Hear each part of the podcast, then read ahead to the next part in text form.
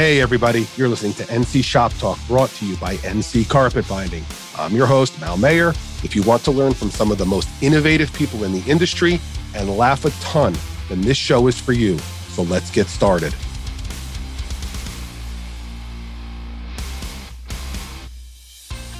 All right, everybody, welcome back to NC Shop Talk. Our next guest is so far out of the quote unquote shop that I'm not even sure how to introduce him. I've known Scott for close to 35 years now. We haven't exactly kept in touch, but I think of him often. The last time we spoke regularly was when I asked him to speak at my late uncle Mike Leone's charity basketball game in 2015. Now, understand my uncle was more than just an uncle to me. He was my dad's best friend, a second husband to my mother and her best friend, and a second father to me and my sister Danielle. He was absolutely everything to us. His role in our lives and his loss affected all our lives more than anyone we've ever known. Of course, I met Scott through my uncle, and it was an eye opening experience for me with Scott on so many levels. I don't want to give away his entire story in my intro, but I have to give you something to understand why I think Scott could be our most influential guest to date. I think his story and his message could catapult anyone past what they think they're capable of. Bear with me here. I'm going to give you guys some background. Going back to my uncle, when he was two years old, he was stricken with polio, and about five years before the vaccine came out. So, you know, if he was born five years later, it never would have happened, but there's nothing he would change about his life. As a result of being stricken with polio, he lost the use of his legs and spent his entire life in a wheelchair. As he got older, he found basketball and became one of the two greatest wheelchair basketball players ever of his era. He had an amazing mind as an engineer for Verizon and arguably a better one as a basketball coach. He was breaking barriers nationwide, becoming well known first for his play and eventually for his ability as a coach and to recruit talent. Mike went on to coach guys like Rod Strickland, scout and recruit for DePaul, scout and recruit for the New Jersey Nets, got offered to coach college and even the NBA as an assistant. Um, he even got to coach his idol, Dr. J, in an all star game at the Rucker. What I think his best attribute was, was his innate ability to relate to people while motivating them to be their absolute best with no excuses allowed. Now on to Scott and his story. In 1985, Scott Chesney went to bed and woke up not being able to feel his toe. That feeling of numbness spread to both his legs, leaving him paralyzed from his belly button down. There was no accident, no trauma, no injury, and he was just 15 years old. Scott introduced me to Mike, and I eventually got to meet him, and he's motivated me to be better ever since. He's been asked to speak by the FBI, the Pentagon, the United Nations, and been brought in to motivate executives at companies like BASF and Lincoln Financial. To me, he's someone I see as a strong, focused, probably most important to me, caring individual and an absolute ambassador for the no excuses. NC Shop Talk welcomes in world renowned motivational speaker and an absolute class act, Scott Chesney. Scott, welcome to the show. Hey, Mal, it's a pleasure to be with you. Uh, I'm quite grateful for this opportunity, buddy. I'm so happy to have you. I told you how excited I was. And I really don't think I've been this excited about a guest in a while. It's completely different from what we do. Uh, and you know, I'm just I'm I'm thrilled to have you. Thanks for coming on with me. And I appreciate coming on short notice because I know I uh, you know want to get something in for March and I appreciate you coming on so quick with me. we got to be flexible in this world, Mal. Very is true. that there's Very times true. where we gotta really uh put the pedal to the metal and and get things done quickly. There's other times where we have to be patient, and I'm finding out more as I age, hopefully gracefully with my disability, is that when we can shift life into different gears, that makes us most effective. That makes us appreciate life even more. So if you need to come to a standstill from time to time, do it. Sometimes we need to rest, we need to recharge and rejuvenate. Other times we need to go Drop the hammer. really fast. Very and true. uh, and then there's other times where hey, we're just coasting. So whatever speed we go at, it's, it's all good. Very true. Um, everyone's probably wondering why I'm having you as a guest here. other than your incredible story, which we'll speak on, the primary reason is because Scott is a tremendous motivational speaker and he can help people overcome hurdles more than they think they ever thought possible and help us all grow our businesses, even just the mindset. I don't want to spend the whole podcast reciting history and boring you guys to death, but I have to tell everyone how we met. I'm 12 years old. My uncle approaches me at his wheelchair basketball practice, says, Hey, there's a kid coming in here. Um, he tells me your story a little bit and that you'd be coming for your w- first wheelchair basketball practice. Now, I've been around guys my entire life with the team, guys with disabilities, guys that couldn't walk. You know, I, I was used to it. I never really saw the wheelchair. I only saw the people because I grew up with my uncle since I was born. But this was different. Here was a kid, only a few years older than me, that loved playing ball, wanted to co- pl- play in college and pro, and then his life was changed forever. Scott, please tell everyone what happened to you, along with your first reaction and your thoughts at the time. Well, for the f- first basketball practice No, when, when you just- first when when you first had that numbness and everything. in numbness, um, to be quite honest with you, I thought I was sick. Um, I was playing basketball the night before for my uh, high school team, Verona High School, and so when I woke up to that numb big toe, I I didn't think anything. One, um, a an indestructible teenager. Two is that I don't think anybody with just a numbness is going to think anything is severely wrong. You're going to give your body time to heal. So uh, I thought I was sick, and just as quickly as this entered my body, I thought it would exit my body. But then Yeah. within that first 24 hours of that numbness cr- creeping up my leg, and then after a school dance that I attended that night, I remember going to bed and waking up in the middle of the night to go to the bathroom, and I was half asleep. And Mal, what I remember more than anything is going to take a step. So I'm half asleep and I go to take a step. And the best way that I can compare it is almost like if you had a bicycle there with a kickstand and the kickstand was down, and then you lifted the kickstand up and then you took your hand off the bike. You would just watch that bike fall to the ground. And that was me. I was off balance. My whole left leg was paralyzed. Right leg was fine, could still move it, could still feel it. But I was so off balance that, you know, when I smacked my face on the ground a- and it was deafening. I, I thought that my mother, my father, someone heard this noise, but no one heard it. And at that moment, that's when I really started shaking. That's when I said, okay, something is seriously wrong here. And it was the following, I even went to bed thinking like, uh, maybe if I sleep this off, Uh, but I woke up the following morning and I had a paper route. I, had that big, thick Star Ledger here in New Jersey and I was gonna do it. My brother was home, so he had to help me with that, but I'm hopping around on one leg. And um, it, it was really scary. In all fairness, I don't think paralysis hit me until about 12 years later, Mal. And, and this is important uh, for everyone who's listening to hear is that when something traumatic happens, when something, some type of adversity is like right in front of you, there's some people who it hits them right away. And emotionally, I meant it annihilates them. And then there are other people who can kind of circumvent a little bit. And then there's other people who kind of just go on with their lives. And that was me in the beginning, that I just went on with my life. And I want everyone to think who's listening out there because obviously we're we're thinking, okay, how can this apply to my life in a professional manner? Whenever I talk, I always ask people keep one ear open to yourself professionally and one ear open to yourself personally because there needs to be a congruency. So if mm-hmm. something's resonating personally with you, don't avoid that. Just say, okay, I'm going to take this to another level while we're on this podcast tonight or something professionally's coming up for me. Whatever it is that's coming up, don't judge it. Just know that, wow, this is what needs to be coming up for me.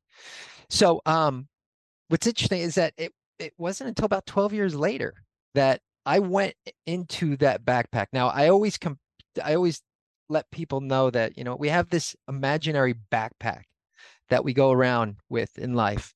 And whatever experiences we have, we put in that backpack. And for the most part, there it's it's a pretty light backpack.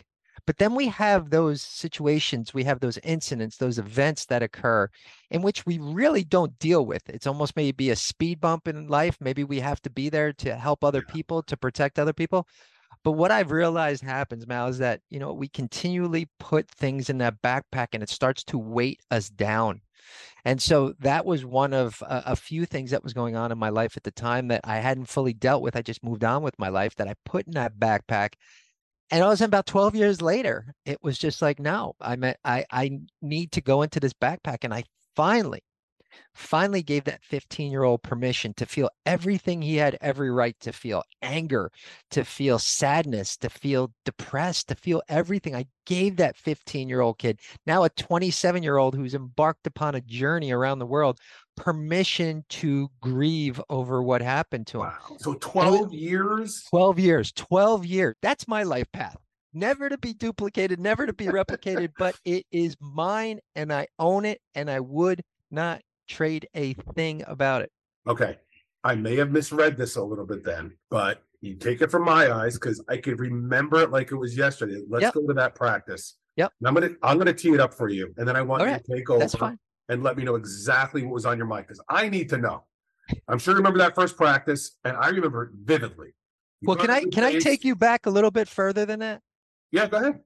So I'm laying in a hospital bed at Kessler Institute for Rehabilitation. So you start off in the hospital. That's where I had my exploratory surgery, not to tra- change anything, but to kind of stabilize your condition. Then you get transferred to a rehabilitation center where you learn how to live from a wheelchair, to dress yourself, to be able to live life with paralysis or whatever other type of disability. Right.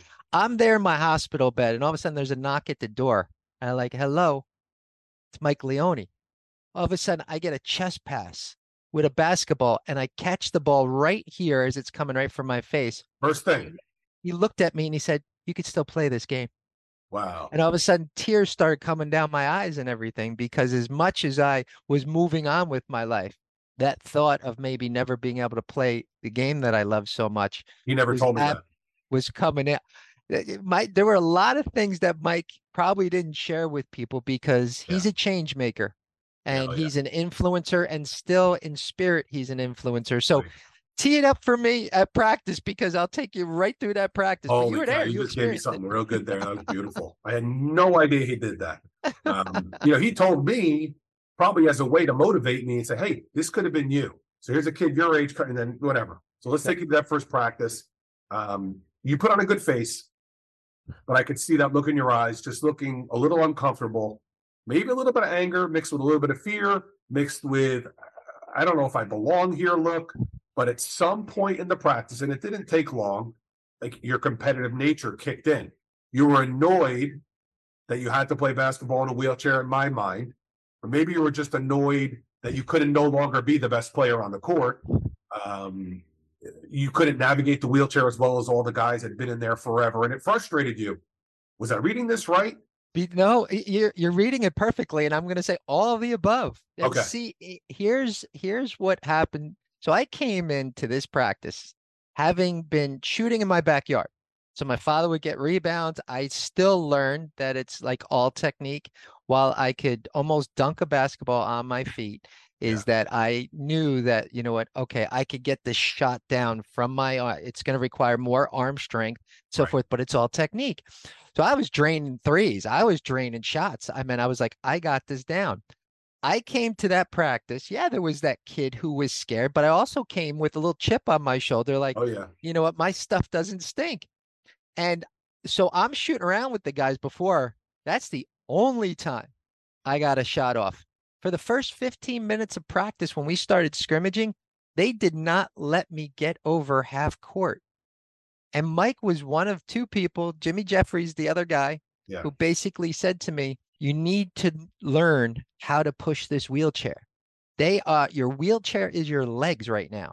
If you don't know how to push this wheelchair, you're not going to be able to succeed in this sport.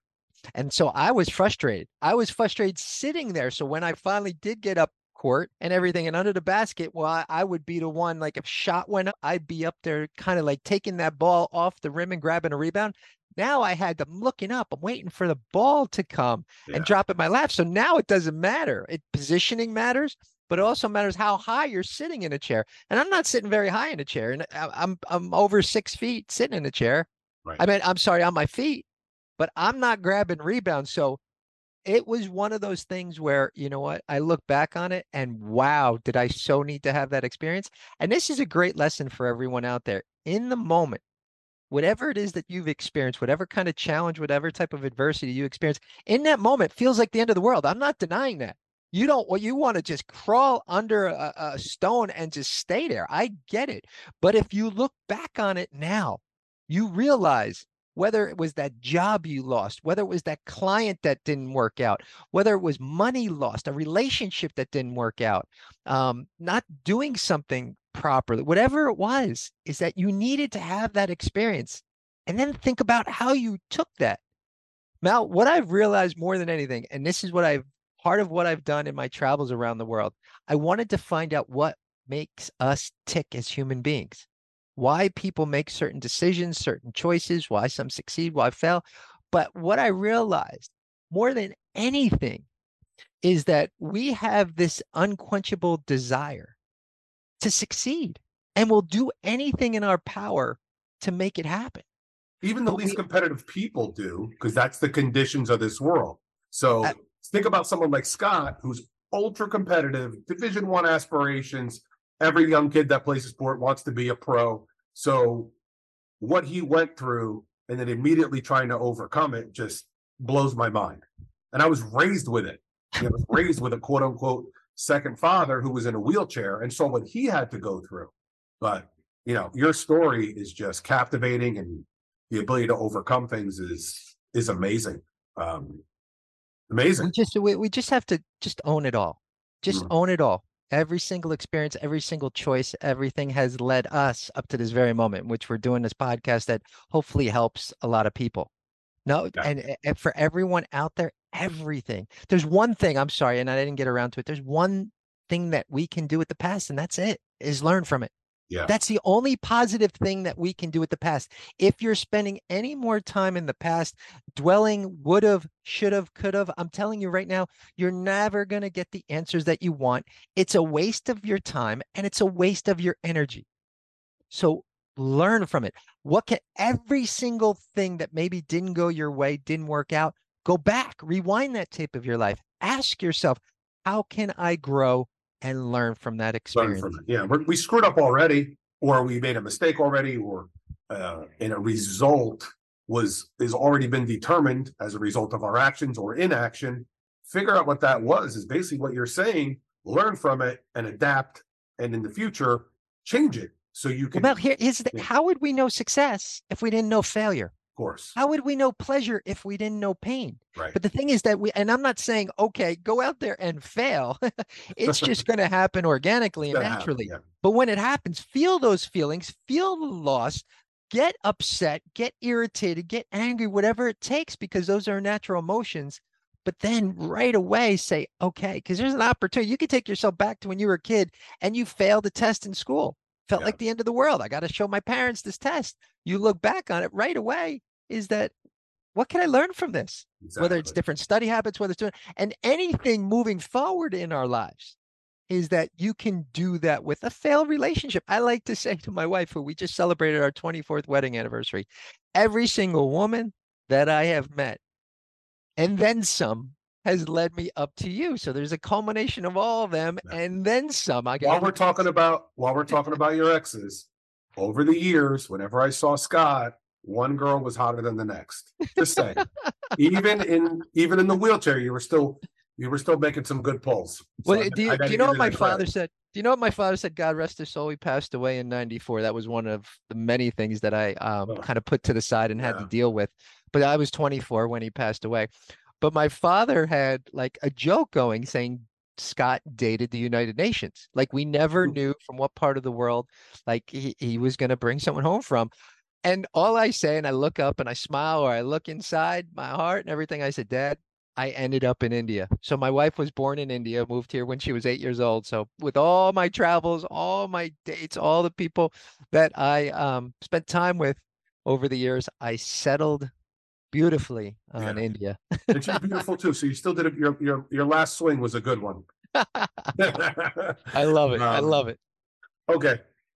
Um, this one is hard for me to even say to you because it was it was hard for me to experience it. I don't know how to put it into words. I wrote it, I'm just gonna read it. At one point during that practice, and I still remember it. I don't remember what I was doing, but I remember this happening. Mike asked me to do something which required me getting out of the chair because I would practice in the chair with you guys. And when it was time to leave, I'd get up, I'd help Mike to the car and we'd go. But he asked me to get out of the wheelchair and go get something. Probably out of the car, knowing him, because he always forgot stuff. Um, and when he asked me to get up, for the first time ever around him or the guys, I felt this enormous rush of guilt of Mm, being able to walk. I didn't want to Wow. Wow. I did not want to get up. I'm not gonna get emotional here, um, which I've done before. So I'm gonna rein it in. In my head, I'm thinking, I hope Scott doesn't see me. I feel so terrible for him because it was so fresh for you. And you know, all the guys that, that that couldn't get up and walk and reach something on a shelf, enter a building without being carried at times, fit through a certain doorway without a struggle, or just get up and walk to the bathroom. You know, it all hit me like a hurricane. Yeah. I did not want to get up. Right. And that's interesting. So you were 12 years old. Yeah, I was 12. 12 years old going through this experience. And it that experience, I'm talking so many years later, changed you. Yeah. And so if you think about this, because in, in in my work now, when I do work with corporations and so forth, is that we have almost like spend a day in a wheelchair. Yeah. In which, you know, we want you to have that experience of what it's like for you to navigate in a wheelchair so that you can connect. I, and that's what it's all about, Mal, is that it's all about connection. We've, we're talking about connecting with ourselves. It's got to begin with you. You got to have a firm connection with yourself. The more you understand yourself, the more you can understand and connect with other. I used to get pissed even as a little kid when people would stare at my uncle and all you guys and like just stare and look and wonder and treat you different. I used to get livid. Now moving into adulthood, At, at this point, I was probably, it was probably about 24, 25. I was trying to ballpark and I just couldn't remember. And I got so mad and lost my temper so mad, so much so that I probably would have lost my life that day or hurt real bad. So I'm at a church league slow pitch softball game. Church league guest, but real competitive, you know, real good players. And we're playing the number one ranked team with a bunch of ringers, just great, great, great players. We're warming up, and you know, I'm there with my best friend. We're hanging out, just talking before the game starts. And the parking lot in West Orange is right there on Route 10. And when he pulls into the lot, we hear this loud revving engine just revving. And we turn around and look, beautiful Corvette. Of course, he's doing it to get attention, you know, and he got it, especially from two younger guys, 25 years old. And they're like, wow, look at that Corvette. He parks real close to the field and goes, now we're the, the parking lot is right on the field. He parks right into a handicap spot. Marked clear as day. The the blue lines are fresh. You can see everything. The wheelchair's there. And now I start steaming. I go from excited about a Corvette to wanting to choke this guy to death. So he climbs out of his car and he's a monster. I Scott, this guy's huge. Total, you know, juice head, obviously. He's got muscles on top of muscles, gets out of the car, goes to his trunk. Man, maybe he'll pull out. No. Goes to his trunk, closes it, gets his baseball bag, walks in with that, you know, I'm a tough guy strut. My friend Rick sees me, and he was a good fighter. I wasn't a fighter. You know, I had a big mouth and I'd stick up for friends, but I wasn't like a great fighter or anything. He sees me heading for the guy and he pulls me back, starts yelling at me, settle down. It's a church league. We can't do this here. Calm down. I know what you're thinking. Just stop. Because he knew my family, my uncle, everything. Um, so for a second, I guess, you know, part of it was chickening out and being like, all right, you know, he kind of got me off the hook here with this tough guy. And then as he walks by, I couldn't control myself. And I literally say to him, I, I go, Hey, 20, something wrong with your legs? He stops, he looks, and kind of figures I'm not talking to him. And he sees me staring. He says, Me? And I said, Yeah, you, something wrong with your effing legs. I'm not going to curse. I don't want to get bleeped on my own show. now, when the pastor on our team hears it, he starts running in there yelling at me. I don't hear a thing he's saying, and I don't care. So this guy starts coming at me. Two or three other guys that were near me and Rick start coming towards me. The pastor's running at us. Guys from his chair are running at us. And he says something. I don't remember what he said. And I start screaming. Uh, Verbatim, I don't remember. The first part was verbatim. This part, more of like, you have the balls to park in a wheelchair spot. And I'm sure I cursed at him again. And I did say this, I said, I'll give you a real reason to park in the handicap, Scott, let's go. And he charges, I'm charging, there's, you know, probably twenty guys there at this point. Um. And now that I've embarrassed him, he obviously wants to fight me, and I can see him like moving his way through people. Uh, at this point, like I said, multiple people are there. Unbeknownst to me, my friend Rick, who was talking to me, is behind me with a baseball bat. And then our friend Damon, who happens to be on the other team, comes over, kind of gets the rundown of what's going on as we're scrumming and trying to get at each other. And um, he was a well respected guy and a tough guy too. He somehow diffuses it. And God bless him and kudos to him to this day. I'll still never forget this. Somehow, some way, he gets the guy to move the car. I don't know Wow. if David said, Give me the keys, I'll move it. David said, We ain't playing until you move the car. Right. So that's all I remember. The rest of it is like black, just out there somewhere, lost in space, lost in space. He moved the car. We didn't fight. We lost. That, that's what I remember. Thanks to Damon and Rick, I didn't die that day. Uh, but like, you know, altercations like that, sticking up for you. And I guess in my mind, I was sticking up for like you, my Uncle Mike, Chuck Wyatt, Jimmy Jeffries, Freddie Jones, all my favorites. And you guys were all my favorites. I guess in a way, it was like sticking up for you. But anything like that happen to you where you lost it and kind of, or a situation like that where you just saw so much ignorance and you, you couldn't help yourself?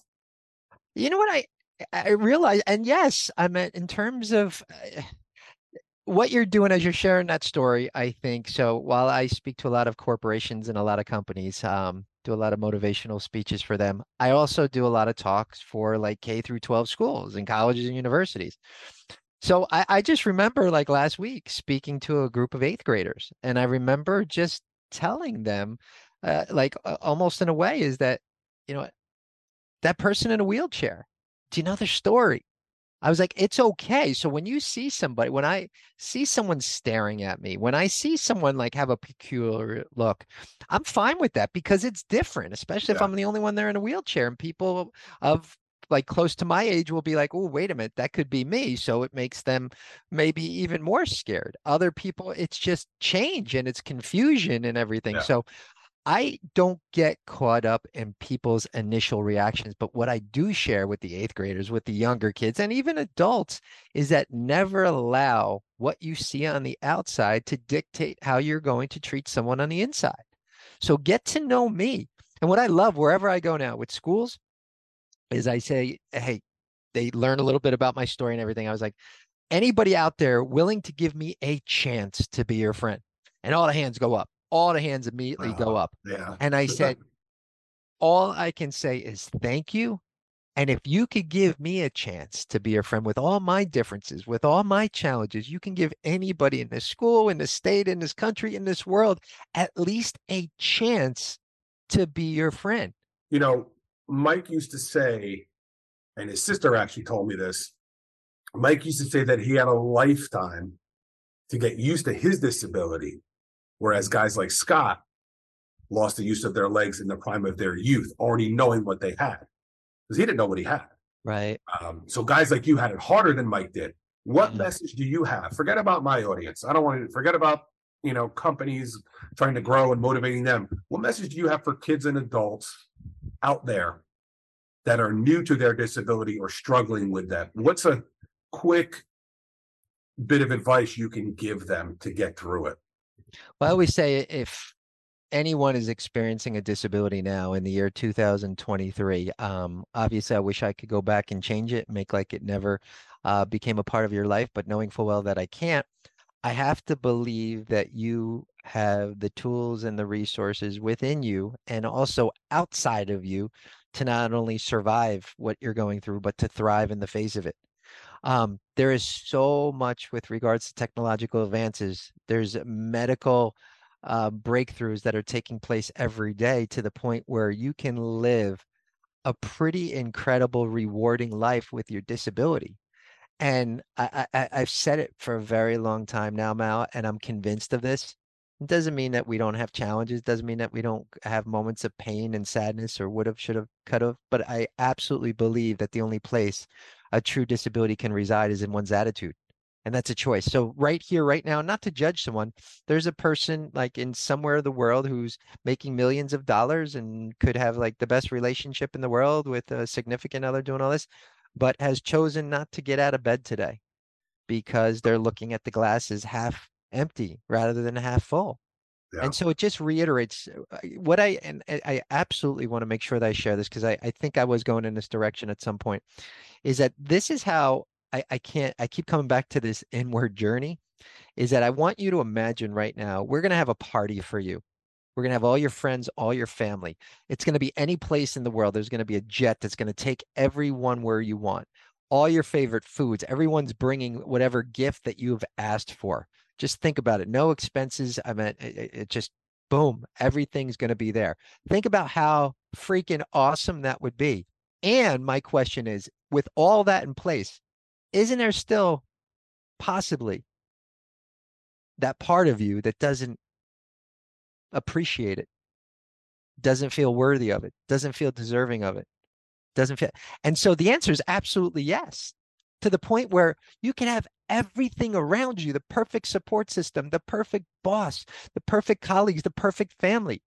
But unless you are connected to yourself and treating that mirror reflection, those thoughts that you have about yourself, treating yourself with respect and reconnecting with yourself as frequently as possible, all of that will never be fully appreciated. When you have this connection here, then all of a sudden, wow, this beautiful world comes into real focus. And then you can elevate and advance your life in many ways. But wow, be in a good place with yourself. And we're constantly works in prog- works in progress. So be in a good place with yourself, but always know that there's another level. When I have this thing called life figured out, you dig a hole in the ground and you cover me with dirt. There's no reason to be alive. For me, it's appreciating where I am right here, right now, Mal, Yeah. but also realizing that it's about constant and never ending improvement. How can I be better? How can I do better? Yeah. All right, let's change it up a little bit. Let's Yep. get light here. Just have some, some do something geared towards fun with a few layups. I'm gonna put you on the NC Shop Talk Rapid Fire Hot Seat. I'm gonna fire off some questions and just answer as quick as you can, real quick answers, just to help the audience get to know you a little better. Yep. Maybe some things for you and I to argue about. Ready? All right, magic or bird? Magic. All right. Favorite vacation spot? Haven't been there yet, but I'm going to say Fiji. Okay. Favorite food? Buffalo wings. Okay. Michael or LeBron? LeBron. Oh no, come on, stop. Please. Biggest biggest LeBron fan here. Wait a minute. Let, let I'm a, I'm a LeBron fan as well. I can appreciate him, Wait, but wait, wait, let, let me just go here because I've had people like very close to certain people who've tried to convert me. First of all, I will never be converted. Here's the thing with me, and it's it's very very close. So I it's almost like a one A and one B. For me, the best player in the world that if you went down every aspect of the game, and I don't mean like championships and all that because you know then Bill Russell's going to be the best and everything. I Right, of can't get into all that. But if you went into every aspect of the game, I believe that LeBron James, both sides of the ball, is the best player. And this is a guy I grew up with, Michael. I grew up with Michael. I wanted to be like Mike. I was one of those people. I just feel that LeBron is just again 1A and Jordan is a close 1B. well, arguing for LeBron's side, which I don't, you know, want to do after hearing this, but he has been the best player in the league essentially for 20 years, which is insane. From the minute he came in till the minute he came out. But anyway, we're gonna leave that alone. I, I- there's no, con- obviously, uh, you know, you're pretty strong. No, there's no convert me. There's no convert me. There's no point. Um, who's your Mount Rushmore of NBA players? Give me your four. Ooh, my four. Okay, I have uh, LeBron, Michael. Yep. Ooh, Agreed, agreed. Go ahead. um, just because he was so dominant on there, I gotta have. I I love Wilt. I got Um, Wilt on mine. I got Wilt, and then uh, I don't think Wilt's one of the four best players, but he's the most dominant player. Oh, so to me, I- he's got to be on there. absolutely, absolutely, and, and ah, And then the most is- deadly out of any of them was Kareem. He's my fourth. yeah, I I I see. I put Wilt above Kareem only because I just And again, I know he wasn't around as much. And I, I, I'm gonna put Kobe in that last one. I'm gonna put Kobe in that last one. Not a spot. bad idea. I got Kobe ahead of Wilt as far Okay. as if I made an all-time list, but you know, my one and my two was Michael and Kareem. After that, I got LeBron. Oh, okay, okay. Yeah. Okay. Um, I mean, Kareem was unstoppable, and he also brought the defense with him. He did it all. Right. Um, anyway, do you still play? Do you get to shoot shoot around a little bit? I, I really don't. I'm, No? I'm still I I watch all the time. You miss Um, playing? Do I miss playing?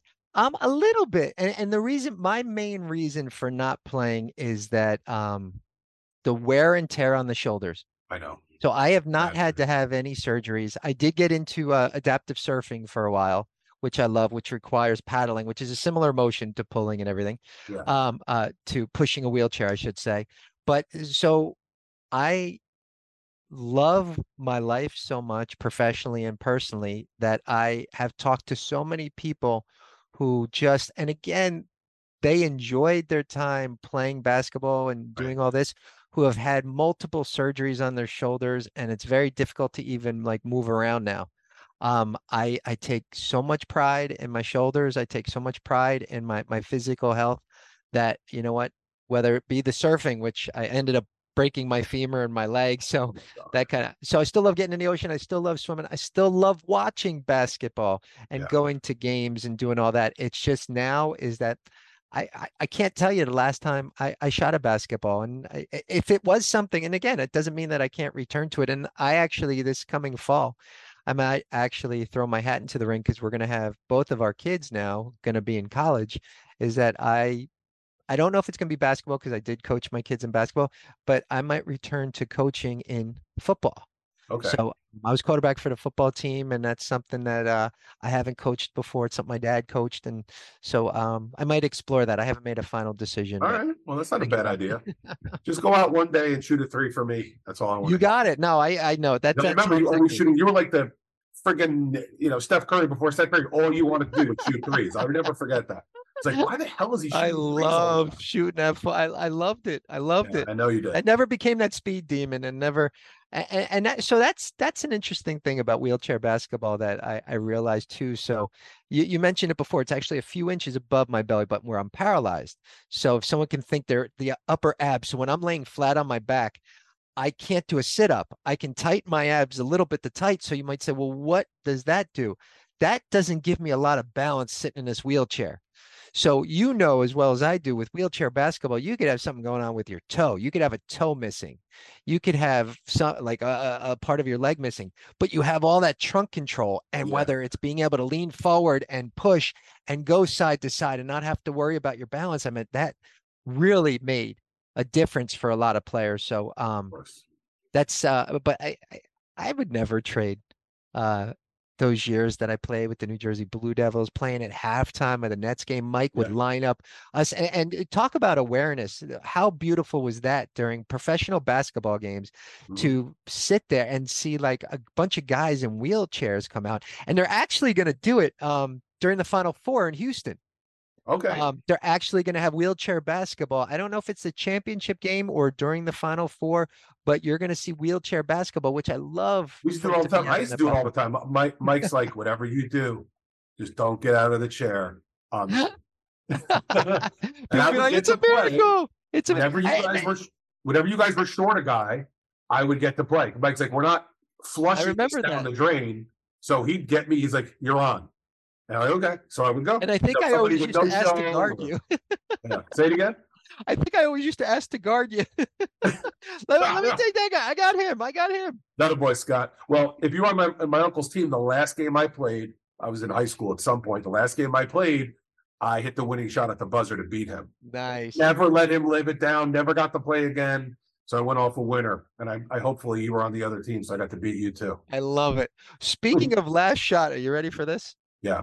The last play that I was involved with when I was still on my feet at age 15, the night before this began, is that the last play I was involved with. Are You ready for this? Yeah. I was called I was called for walking. Like I try I'm not kidding. I'm not kidding. I Oh was my called for walking. I was like, wow, okay. This is great. I know. I, I can't, make, can't make this up. Did not make that up. That's for sure. um, changing gears again. Yep. I know you're married and have kids. Yep. tell us about your kids, you know, and your wife, your parenting style. Just give a little, give us a little insight onto, uh, you know, what makes you tick as a parent. Well, first of all, when I originally became paralyzed, I was basically told I would never be able to walk again. And I was also told that I'd never be able to father my own children. Fathering, being able to father my own children is more important to me than walking. In. And again, I know there might be a lot of people out there who are actually paralyzed who like can't conceptually put their arms out. That's that's just me.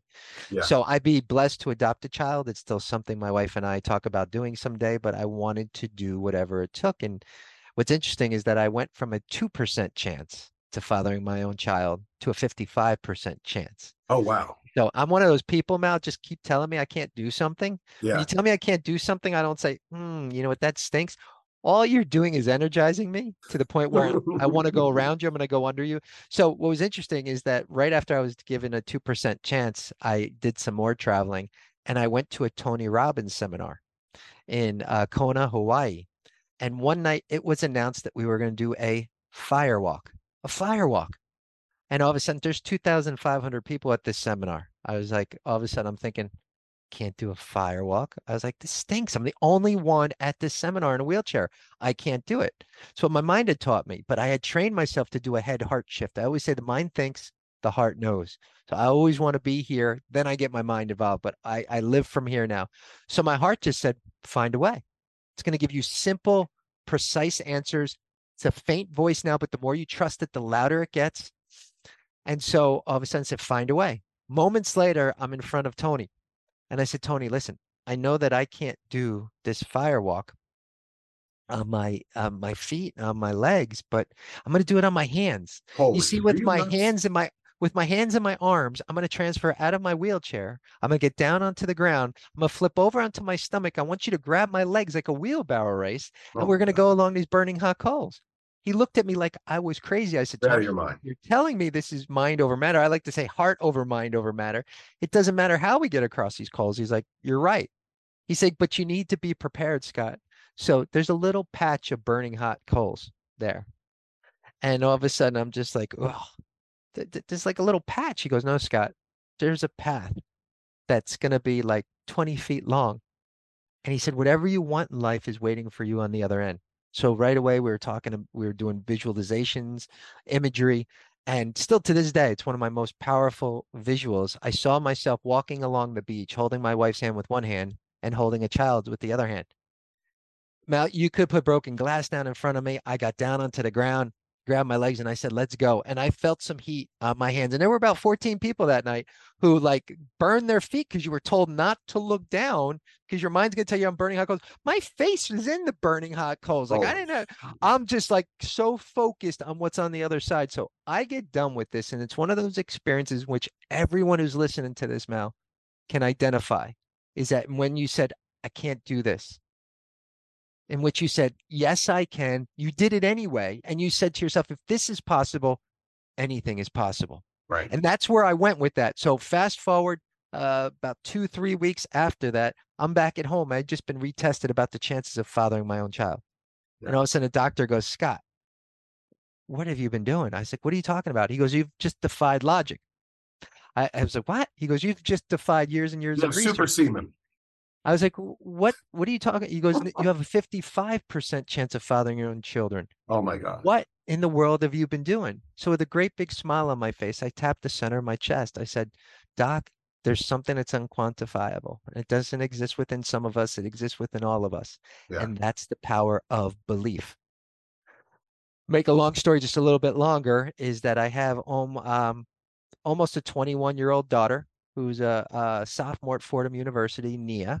Yeah. And I have an almost 18 year old son, Ray, who is a senior at Verona High School and will be determining in the coming weeks where he's going to be going to college. But That's they're my awesome. im impossible. Um, if yeah, I, I always tell people if you ever find yourself saying that this is impossible, I can't get this done professionally or personally, just take a little apostrophe, but put it between the I and the M, and it says I'm possible, and it makes it so much more, um, uh, so much more. Uh, like I guess you could say easier Yeah. to Then pursue go walk across some hot coals and you're good. you put some hot coals in good. So, but I, you know, it, it all began um, I, I told you a little bit before about my wife. Her uh, her name is Pratiksha, and we met. She was actually in my audience. She was a physical therapy student, and like I just lost total train of thought what I was gonna be saying when I came out on stage. I saw her. I was traveling around the world 10 days later, so I wasn't focusing on like really anyone, just fulfilling a speaking engagement. And um yeah, she ended up tapping her friend on the shoulder five minutes into my talk and saying, I don't know who that man is, but that's the man I'm gonna marry and spend the rest Come of my life. Exactly two years from the day that we met, we were married. That's And, uh. She's a physical therapist, so I, I can't afford her, so she doesn't help me in that capacity too much. And she loves my parking spaces and all that good stuff. But um, no, we we have an amazing family, and uh, yeah, we we make it work. And it's Nice. it's not always easy, but um, again, we we learn, we learn. Well, you know, I want to thank you and thank you for my audience. And I'm sure a lot of guys are thanking you right now for sharing your story, going into everything and being so open. And I know I pressed you on a lot. So for that, I really appreciate it. Let's close with this. Um, what's most important to you about what you do with the motivational speaking? What's the most important part of it for you? It, it's the connection. I I realize now is that when we can connect with another human being, and we have the opportunity to inspire them, we have the opportunity to motivate them, we have the opportunity to give them hope. And I, I don't want anyone in this world to ever feel that they're they're totally alone, that no one understands, that no one um cares is that I absolutely um one of them who does and I I think we all do on some level so it, it it's about connection and as I said before and I can't say this enough it, it's connecting with ourselves and then through that is connecting with others and, and finding our purpose in life If I, I a long time ago I, I'll leave you with this quick story I had a chance this is a good name to drop by the way I had a chance to sit next to the champ Muhammad Ali at a dinner, at a charity dinner. Okay. And this was in the beginning stages, a little bit, maybe a year into his Parkinson's disease. He's having difficult time walking a little bit, a little bit of difficult time talking. So sat next to him for dinner. Before dinner started, all these people came up to him and were asking him for his autograph. Champ, can I have your autograph? And he, like, with his hand shaking, he wrote his name on, I don't know, maybe over a hundred um, pieces of paper for people. And all of a sudden, bell rings, getting ready to eat dinner. And I'm there, and all of a sudden, he puts his shaking hand on top of mine. He said in a non conceited way, he goes, Scott, don't you want my autograph? And I said, Champ, I, I, I I would love one, but I, I've seen how many you've written and everything. It's it's okay. And he goes, Do you have a pen? I go, right here. Yeah. So I, I, I give him my pen, I give him a piece of paper. For everyone else, he just wrote his name that night. But for me, he wrote a sentence after that. I kept looking over at my watch. It must have taken him about five minutes Wow. his dinner off. And I will never forget what he wrote because I'm reminded of it every day. It said, Service to others is the rent we pay for our space here on earth Wow. service to others. Never So had me what can I do? What can I do for my family? What can I do for my friends? What can I do for my colleagues? What can I do for my clients? All those people that are in your life, how can I provide a service service, but also how can I allow, allow them to service me as well? Yeah. That's important. That's, That's important. incredible. That's a great story. Scott, thanks for coming on, buddy. And uh we got to do a better job of keeping in touch. I really appreciate you. You got it, Mal. Thanks for the opportunity. I appreciate it. All right, man. So what do you think? It was awesome. Uh, What do You you happy think? with it? I'm totally happy with it. All right. Are good. you? Were, were you? Yeah. Thanks for listening in today, everybody. If you learned something new and liked what you heard, make sure to subscribe for more NC Shop Talk. Do me a favor and help us grow this sucker. Share this show on your social media feeds and with anyone else who'd love to hear it. Thanks for giving us a listen. And until next time, remember to get out there and make it happen.